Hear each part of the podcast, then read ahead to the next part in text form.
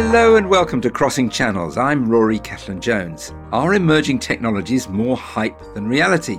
That's the subject of the latest in our podcast collaboration between Cambridge University's Bennett Institute for Public Policy and the Institute for Advanced Study in Toulouse. As ever, we're going to use the interdisciplinary strengths of both institutions to explore a complex challenge.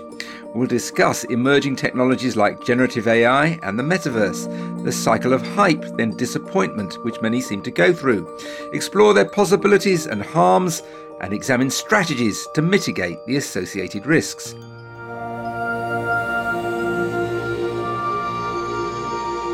To explore these issues today, we have Cesar Hidalgo from the IAST. Uh, Cesar, remind us of your main research interests. I'm very much interested on how societies learn, so I study the growth and diffusion of knowledge. Excellent. Uh, and joining us from the Bennett Institute, we have Jeni Tennison and Sam Gilbert. Jeni, uh, what does your research focus on?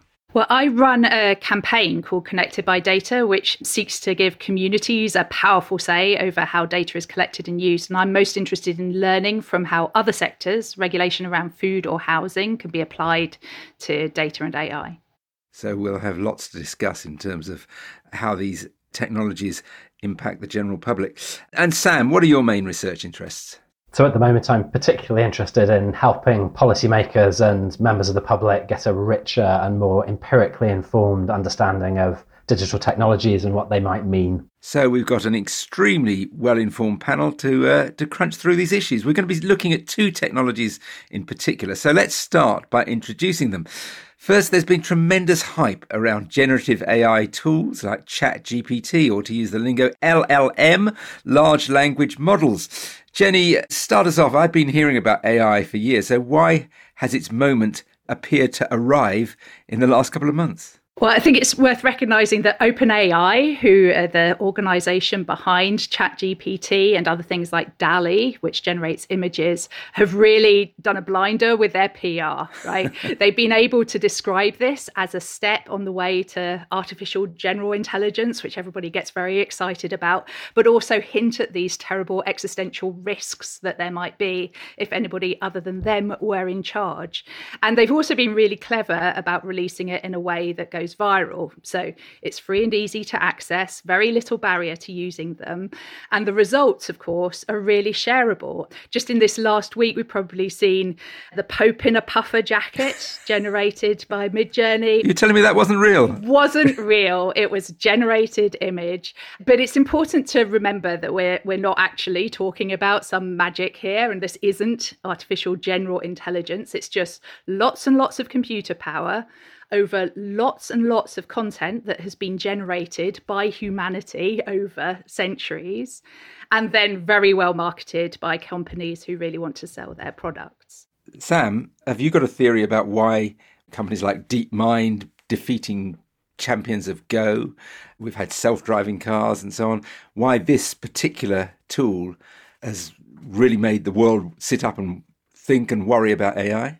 Yes, well, I think I have an somewhat of an explanation for that in how the market landscape has developed. In the past couple of years, we've come out of this period where everything was really defined by mobile and social media into a period where entrepreneurs and venture capital investors have been looking around to try to find the next big thing. And up until the generative AI moment, the big candidates to be the next big thing were uh, Web3 so that's the next iteration of the web's core infrastructure that includes things like cryptocurrencies and blockchain and NFTs. And then the other candidate was the metaverse, which we will talk more about later.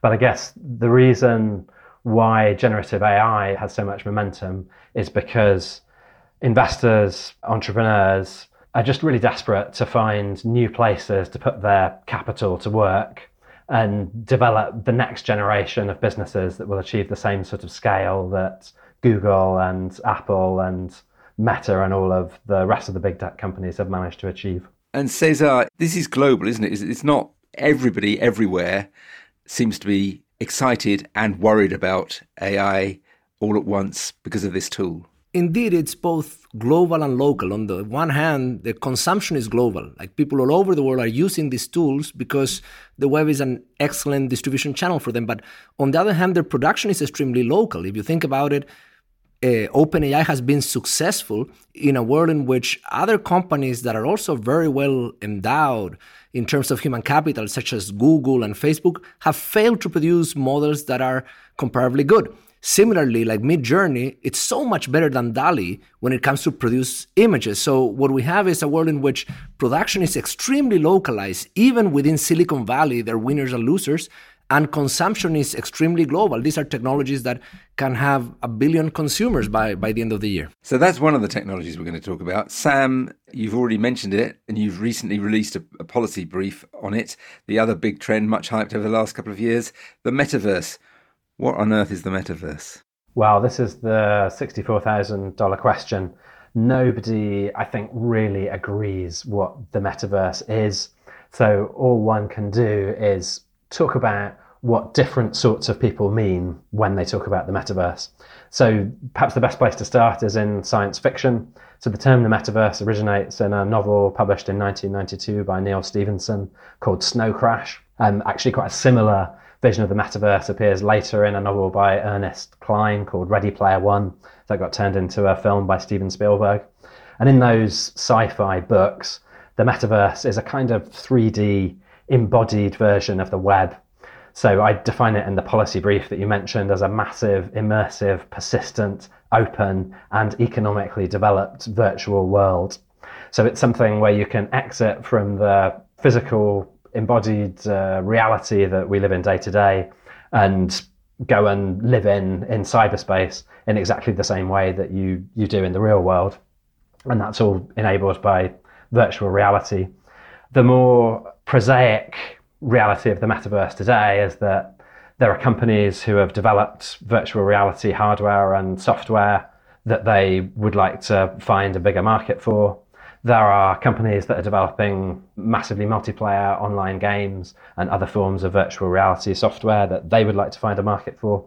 And those companies have, I suppose, used the metaverse as a way of articulating why their products are part of an exciting future of the internet rather than simply things that you can use for entertainment or to make the experience of remote work a little bit more interesting.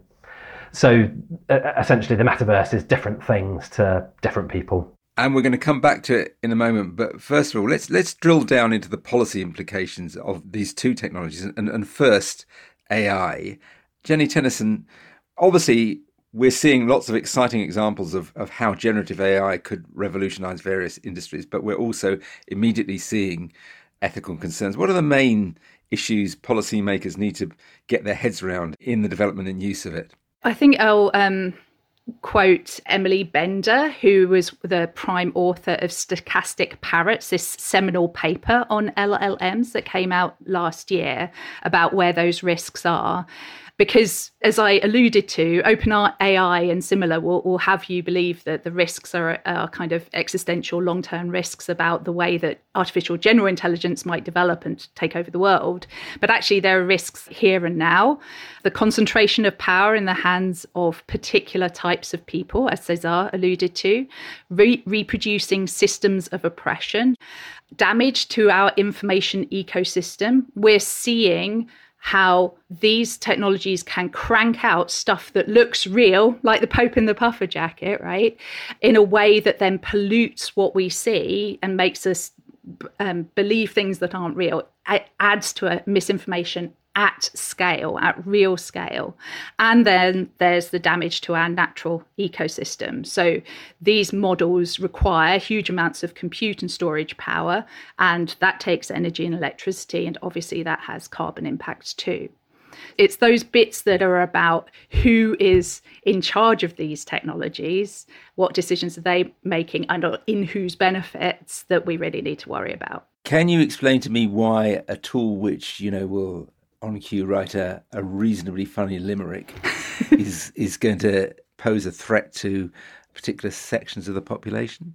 Yeah, sure. So First of all, I think there's the bit about what reality these tools reflect. If you remember, the way that generative AI works is that it takes in a whole bunch of content that has already been generated over centuries, the stuff that is on the internet right now, and that historic information reflects our historic and current biases. So you get lots and lots of pictures if you ask for them. If you ask for a picture of a CEO, you get a smart white man in a suit, right? If you ask for a scientist, scientist, you get a smart white man in a in a white coat. Um, so there's the the fact that it embeds these existing ideas and the biases that we've had for for ages into what we generate into the future. There's also the fact that these technologies are going to be used, as we've seen with social media, to target people based on characteristics. So, for example, technology is being used to nudify women, to get pictures of them just based on their normal clothed picture to see what would they look like naked. That kind of stuff is going to be the, the thing that gets created. And, you know, our historic oppressions are going to be perpetuated into the future. And the final bit about the pollution of our information environment is just that when you go and search on the web currently for information about something, I don't know about you, but increasingly I'm finding that I'm getting content that feels robotically generated, even if it isn't actually. It's stuff that is there for clickbait, but it doesn't demonstrate unique thought or any kind of creative spark. And with generative AI, we see lots and lots of these copywriting tools that allow us to crank out that kind of content really rapidly, really quickly. And just the volume of that builds up so that we can't find the stuff that is by real people talking about real things that are new and novel and exciting. Cesar, have you seen evidence yet of, real harms from this technology? Well, I, I, think it might be a little bit um, soon to say, you know, but I do agree on the trends. You know, I do agree that on the one hand, there is an overload of information. On the other hand, I do think that there are other risks that are important and they might be materializing right now, but they might be a little bit more long term. For instance, you know, young children getting used to the fact that you have models that you can ask for information and, and taking that at face value, failing to develop that critical thinking skills that you need to process and filter the information that you consume. Hasn't that been the case for ever since people began to use the web in general? I would think so, but now you have this sort of authoritative tool that is dialoguing with you and that might be psychologically different for a young person compared to an article that might come from a reputable source or might come from a more shady source. And, and you might have some cues, some heuristics that allow you to maybe start figuring out how things are created and, and whether they're real or not. So I don't think that the problem is new. I think that technology, as always, amplifies Uh, aspects of our humanity. So I do not blame solely the technology. I do think that the technology amplifies vices that are part of human nature, but I do think that also as technologies develop that we can indulge in, we need to develop more restraint you know similar to the example of you know the availability of sugar and obesity we have now a technology that can push us into a world of you know misinformation content that sounds authoritative and is not such that's i think where, where the danger is at in that slippery slope and the interaction with human nature. Sam isn't one of the problems the, the very people who may be in position to do something about this to impose restraints are going to find it however smart they are very difficult to understand where this technology is going. It's going to be galloping off into the distance while they um, chew their fingernails. Yes, I think it's inherently very difficult for policymaking and regulation to keep up with technological change. And I guess one could make the observation about legislation like the online safety bill, which is going through Parliament at the moment. That's a, U- a UK regulation. Yes, the online safety bill, the UK regulation, which is designed to make sure that tech companies have increased accountability for protecting their users from harms. The issue with that type of regulation can be that it focuses on the risks and the harms that pertain to technologies which belong to the last 10 or the last 15 years. What I would say though is that there's one strength of that piece of legislation, which is that at the core of it is this concept of a duty of care, which effectively says that in future tech companies will have to be responsible for protecting their users and keeping them safe from uh, misinformation or abuse or other forms of harm. And it seems to me that that type of principle actually fits quite well with a landscape in which technology changes a lot. Uh, Jeni, what about the people actually advancing this science, the technologists themselves? Does it strike you that they are looking before they leap, or is there such strong competition to get ahead that they're insufficiently cautious? Yeah, I mean, there definitely is massive competition that is driving, I would say, the release of these models and technologies before they are really ready and before certainly kind of society is ready. But I think we should recognize that there isn't an inevitability of adoption right? We do have some power over whether we adopt these technologies in our workplaces, in our schools, in our communities, in our professions. How we do that is down to us. It isn't like that's going to just have to happen to us, as well as the kind of high level regulation that Sam was talking about, as well as those kind of larger frameworks. We have to have frameworks that also drive those conversations at that more granular and context specific level. How should these technologies be used in recruitment, for example? Or how should they be used when we're dealing with the law? Or how should they be used in a particular school or in your particular workplace? That is, should be a matter for discussion, for setting up guidelines and principles for that particular context with those particular stakeholders, individuals who will be affected by the technology. So we do need to have a kind of larger societal level kind of conversation about the the big impacts that these are going to have but we also need to not subscribe to the kind of inevitabilism of of these technologies we do have control ourselves about when we use them and we can have that negotiation in our workplaces and so forth i was at an event yesterday at a marketing agency and people from across the marketing world. They'd all heard of ChatGPT. They were all tremendously excited. They were all telling each other that from jam makers to plumbers to architects, nobody could afford to miss out. There is a huge amount of pressure, isn't there, when these technologies arrive? Yeah, definitely. And and I think generative AI is a new general purpose technology, but we do have choices as we go along that path and we do have choices at, even at a very granular level about when we adopt and how we adopt. We need to experiment and there needs to be room for experimentation so that we can put in place the right kind of guidelines and barriers in order to to get a positive outcome in that large timescale. Cesar, you wanted to come in. So um, I agree with Jeni that we have choices that we can make individually, but I also do think that it's important to consider that there are multiple scales in society in which those choices are going to interact. So when electricity comes along, you can decide to continue to run a factory without electricity. But the question is, are you going to be able to remain competitive? When these technologies come along, you can choose not to adopt them, but the question is, in the context of your firm, let's say if you're an advertising company, are you going to get out competed by those that do? And at the end, the inevitability doesn't come from individual choices, but comes from that secondary level in which different groups of people that have made different choices compete in an environment in which some of them grow and accumulate more resources than the others. And I think that's you know what makes this complicated it goes beyond individual choice because of that second layer of selection and competition that the market has. And there's also the global context. I saw one Silicon Valley kind of evangelist for all that saying, yeah, okay, if we stop for five years, do you think the Chinese are going to stop for five years? Exactly. Sam, is, is, is that kind of thinking uppermost in the minds of policymakers? They're, they're, they're looking at global competition. They both want to control it, but they don't want to be left behind. Yes, and I think there are some real tensions between different types of policymakers when it comes to this technology.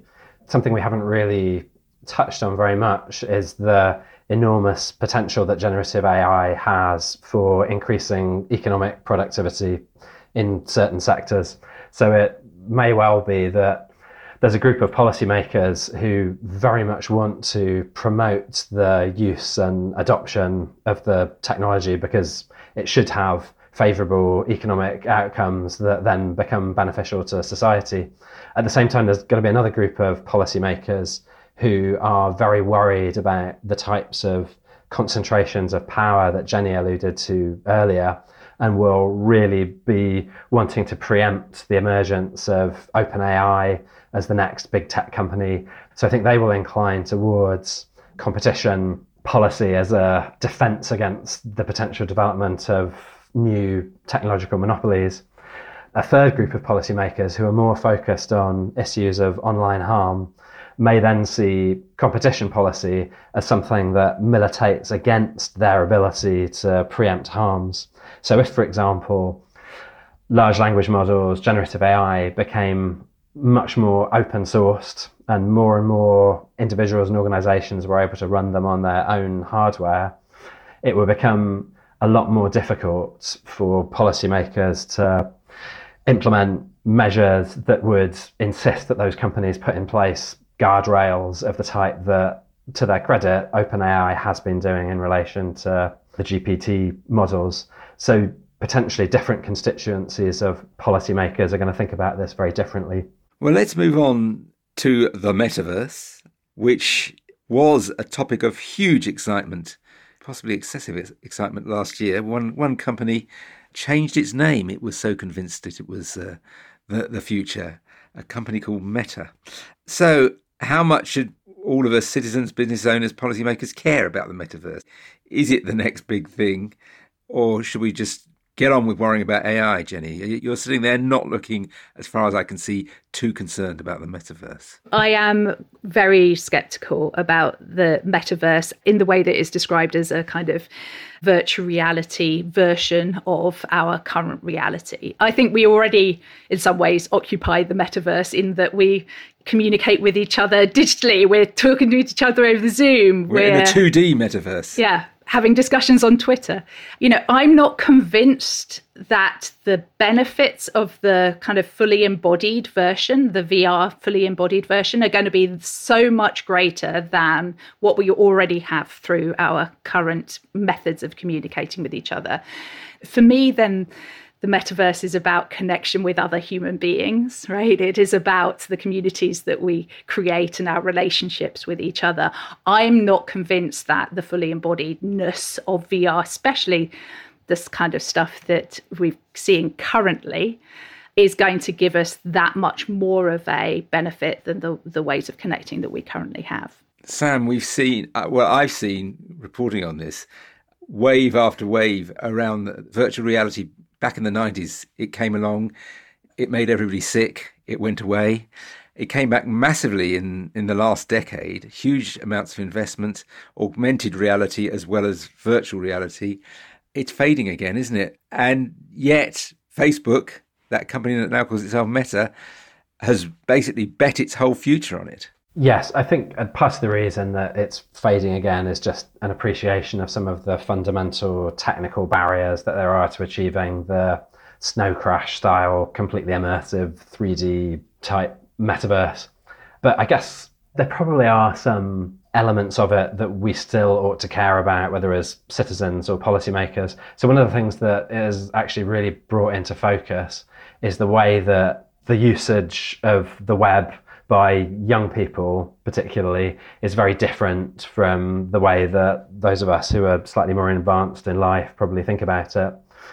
So, one thing I learned in researching this topic is that an absolutely staggering number of young people, so I think in the United States, 85% of 8 to 14 year olds are on the platform Roblox, which is sometimes described as a metaverse platform. It's definitely a gaming platform. And within platforms like Roblox and also massively multiplayer online games like Fortnite, there is already a very significant trade in virtual goods. So, by some estimates, that amounts to $93 billion a year. And it also seems to have done something to change the threats and the potential harms that people are exposed to when they use these platforms. So I think when policymakers are contemplating online harms at the moment, they'll be thinking about issues like cyberbullying, for example, or the exposure of young people to content that promotes self harm. But when you look at what is actually going on inside platforms like Roblox, it turns out that there are real issues to do with children working as developers, effectively gig economy workers inside distributed game studios that where they're coordinated by adults or by older children. So there are issues of their labour rights that come up. The way in which virtual goods are, are promoted and sold through these platforms um, to children, again, just feels quite dissonant in a world where we place a lot of focus on consumer rights. So it might just be worth taking that vision of the future seriously because that part of it is already happening and it demands some policy responses that are a bit different from the ones than we're probably accustomed to thinking about. Cesar, it strikes me this is partly a sort of cultural thing that the, the same kind of people who are very excited about the metaverse and Web3 as it's called were very excited about cryptocurrency and blockchain and they tend to be kind of libertarian they they they tend to reject sort of mainstream views on on how the world works. Is that why the, there was so much excitement around this idea? Look, I have a particular view of the metaverse in part because while I was at MIT, I, I even experimented on developing experiences when virtual reality was coming again, you know, in the middle of last decade. We bought a headset. I, I had a Japanese postdoc that started to work on it. And, and what I learned is that in some ways, the way that the metaverse is being sold is very different from the way in which it produces value. I find that virtual reality experiences can be very profound in a short period of time, and that's how you want to consume them. So, with some friends, we, we created a VR music label in which we said, What is a type of content that is short that can be entertaining. And we thought about music videos. We produced three music videos that are available for free on Steam right now. And like people love them and, and, and it filled them with joy, but it's that short experience. So I do think that the metaverse, unlike the mobile phone, I like the web, I like LLMs that are designed for this massive consumption and frequent use, is a technology that also has its virtues, but its virtues is not that it's going to transform everything. It's not to go to work on the metaverse. That's really lame. But to have an art experience that is three or five minutes that allows you to have a sensation that you cannot have outside of it, I find that to be profound. And that's why it's important to understand that technology in that context. Uh, well, that's interesting what you say. I found when I was covering this area that I would bring home uh, a headset and I would uh, put it on on relatives and friends, and I found there were three stages. The first time it was wow, and the second time they tried it, they were kind of okay, and the third time it was meh. So there there is a this seemed to be. I, I think you're sort of saying this a niche technology. You know, smartphones came along, and people at one stage thought they will be for a certain part of society. They turned out to be something that was going to change the world for just about everyone. Jeni, do you share my skepticism that this is this is a phenomenon that doesn't reach beyond a certain quite niche area. Yes, I think so. I, am I'm, I'm convinced by by Cesar's uh, description of it as something that you kind of dip into and dip out of one of the things that is really interesting there is seeing kind of the subversion of those technologies for the purpose of art and for creativity, for music, right? And I think that this is one of the places where we really need to make sure that we're not, when we're regulating these technologies, stopping that kind of creative use of them and subversive use of them. And, you know, there's similar kind of issues with generative AI and LLMs. Currently, the thing that I think is uh, as you use them, you, you get to the kind of meh part, is that you realize that they average things, right? So the, the stuff that they come back with when you're brainstorming with them creatively or you're getting them to write something is like it's the average of what people would say and do and write and draw. It's not the extremes. It's not the stuff that pushes us. It's not the stuff that excites us. Um, and I think that that's going to be the the bit that both from a technological point of view and from a regulatory point of view is going to be the challenge. How do we allow for that experimentation, those extremes that are outside of that meh average? Let's try and end by sort of drawing common lessons for policymakers that with when new technologies arrive. I mean, the, the key thing to me seems to be deciding when they need to worry, when they need to be interested. Sam, it sometimes seems to me there's as much hype about the ethics of AI as there is about AI itself. Somebody told me that the other day they thought there were more ethical AI institutes than AI institutes. Why has the world decided that's something to worry about and possibly, well, possibly rightly, not the metaverse? I think there's probably two good explanations for that, or maybe three good explanations for that. The first one, I think, is that we all have quite strong mental models of what a dystopian future in which humans have been supplanted by intelligent machines looks like. And I think those background assumptions, whether they come from Snow Crash or whether they come from The Terminator or Philip K. Dick or whatever it may be, they play a really important role in how people think about technology. So, yeah, ethical AI, I think, is partly a, an outgrowth of it just being easy to imagine those futures thanks to sci fi. Probably the second good explanation uh, relates to a concept called criti-hype. So, this is something that was coined by the science and technologies studies scholar Lee Vinsel. And what he's trying to get at with that label is the situation where critics of technologies end up being backhanded promoters of the technologies in that they implicitly buy into the most extravagant boasts that the creators of the technologies make about what they're capable of. So, from the previous generation of technologies we were worried about, we might look to somebody like Shoshana Zuboff as being an unwitting proponent of criti-hype, in that she believed or believes the worst things that um, Facebook or Cambridge Analytica said its technology could do, and as a result of that, has arguably ended up setting the policy agenda around data in a way that ends up not being all that helpful because it's it's quite sort of decoupled from the much more banal reality of how targeted advertising happens. So we may be in danger with generative AI and the metaverse of also having these criti-hype dynamics. My third, more sort of comical explanation for why there are so many AI ethicists is that previously it was really hard for philosophy academics to get jobs. and so there was just a, a supply of people looking to apply their ethical thinking to a real world domain. Hurrah, it's boom time for philosophers. Cesar, have you got a take on that? I do think that on, on the one hand, there's definitely a supply and demand issue. You know, many more people can enter the field of AI ethics, whether it comes from philosophy, whether it comes from moral psychology.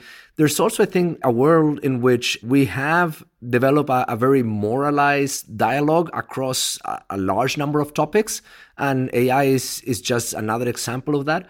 So I, I do think there are several forces that have pushed us, you know, into that world. And I'm I'm guilty. I, I wrote a book called How Humans Judge Machines, that compared people reactions to machine and humans in part because i wanted to explore that as well using you know the experimental methods that i felt comfortable with. And we run you know more than 80 experiments you know and and we learned some interesting things that people use for example different moral philosophies when judging machines more utilitarian and philosophies based more on motivation and intention when it comes to humans. But since then so much has happened that it's it's hard to keep up with that literature because it's a big space and, and it's getting increasingly more crowded Finally, Jeni Tennison, isn't there a danger that we're, we're at a moment of huge advances potentially with generative AI that could be very exciting, that could be incredibly positive, that could, for instance, transform healthcare, give people with disabilities skills that are denied to them otherwise,